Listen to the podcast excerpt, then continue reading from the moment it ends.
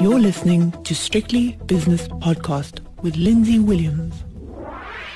Today's What's the Big Idea podcast is brought to you by Citywire South Africa. Make better investments. This big idea podcast focuses on tech, and I'm not talking about the FANG stocks because everybody knows about the FANG stocks. They've been the favorite of investors for a long time and with justification as well. Today, I'm speaking to Charlie Dutton, who's a portfolio manager in the Asia Pacific franchise at 91, currently based in Cape Town. I like tech, Charlie, but I also like to look beyond tech because it's a sector within an asset class that is evolving so rapidly. What do you like? Thanks, Lindsay. As you mentioned, we, we actually don't own any of the, the FANG stocks, and, and, that's partly due to the, the business models, but also the regulatory risk. And I think yeah, the, the investigation of competition in digital markets, the Senate report, which has just come out, it's just the beginning of a, of a long salvo uh, of, of gunshots against that, that sector. The areas we, we actually like are more of the niche tech stocks, where we believe they've got you know absolute competitive pressures, absolute ability to, to command pricing control. And they're stocks like Intuit or, or VeriSign or, or ASML. And, and, each of those businesses are absolutely dominant in their area. Um, something like an ASML we could start with.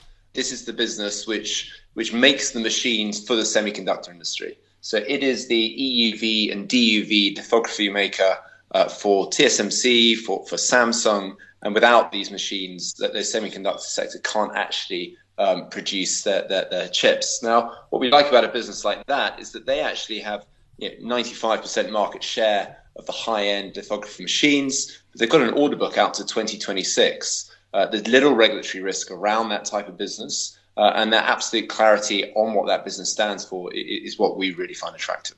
And also, the barriers to entry must be a key factor when you have a look at a stock like ASML, because if a company has a 95% market share, then that means it's the best, and other people haven't been able to penetrate that. that absolutely spot on. I mean, basically you're talking 20 years of, of R&D in a particular area.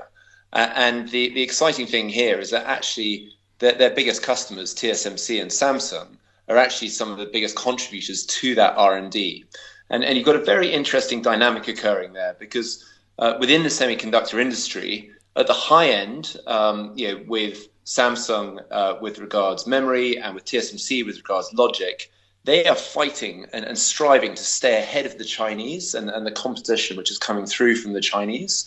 And so they therefore, they want the likes of ASML to continue investing and reinvesting at the very, very leading edge of technology so that they can continue advancing their semiconductor chips so that they can't get caught up by, by their competition, which is primarily the Chinese.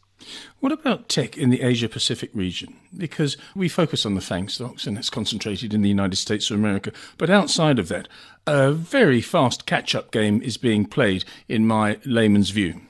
Yes, and I think the interesting point here is that while the FANG stocks are now front and center of, of, political debate in, in the US, and that's very much bipartisan debate as well, uh, in China in particular, Tencent and Alibaba are actually very aligned with, with Chinese government regulation. For a start, all data on Tencent and Alibaba by law is uh, accessed by the government. The government there likes the fact that they've got two monster companies which effectively control a, a, large degree of the internet sector in, in China. That enables the government to also have control. Uh, they're also enablers of people within China in the sense that productivity is improving, access to finance is improving, access to you know, to commerce and, and the growth of commerce is also improving. So Tencent and Alibaba actually are very well positioned to, to grow alongside uh, the country as a whole. And as long as they don't get silly in terms of political ambitions, uh, then they're very well aligned to the Chinese government. I spoke to an investment strategist today and he went through the risks of going into tech and he listed various very poignant points.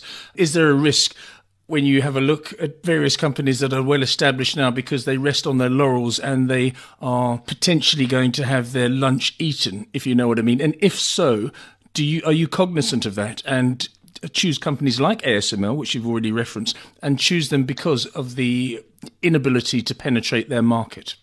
Yeah, I mean, I, I think you're you're spot on, and yeah, so, something like a, a, a, Facebook, as an example. You know, no, nobody had heard of TikTok three years ago. Yes, and, and suddenly you are going to have these these competitive threats which can come out of nowhere And because of the uh, ability and the structure of the internet, it, it means that actually a social media site can come out of nowhere if it fits the appetite of the user base. And what we like about something like an ASML is it actually requires a huge amount of capital to come in and try and compete on that basis, which is the capital that ASML has put in over the last 20 years. Whereas for some of these other tech companies, the, the very structure of the internet means that they are vulnerable.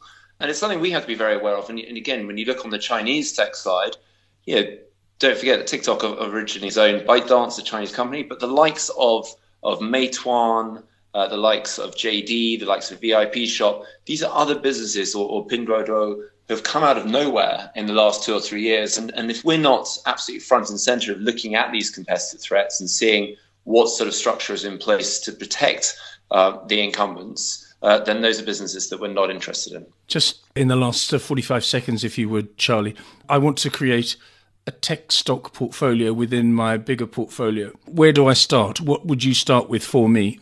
So I think I would I would start, as I say, with those with those niche players which are very difficult to uh, to copy, basically, or, or have got an absolute competitive advantage. So the likes of uh, ASML, VeriSign, Intuit.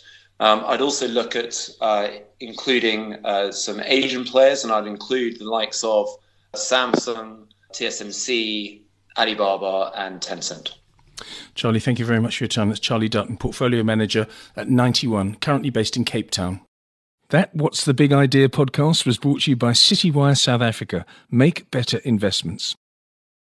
The views and opinions expressed in these podcasts are those of Lindsay Williams and various contributors and do not reflect the policy, position, or opinion of any other agency, organization, employer, or company associated with strictlybusinesspodcast.com. Assumptions made on the analyses are not reflective of the position of any other entity other than the speaker or the author. And since we are critically thinking human beings, these views are always subject to change, revision, and rethinking at any time. Please do not hold us to them in perpetuity.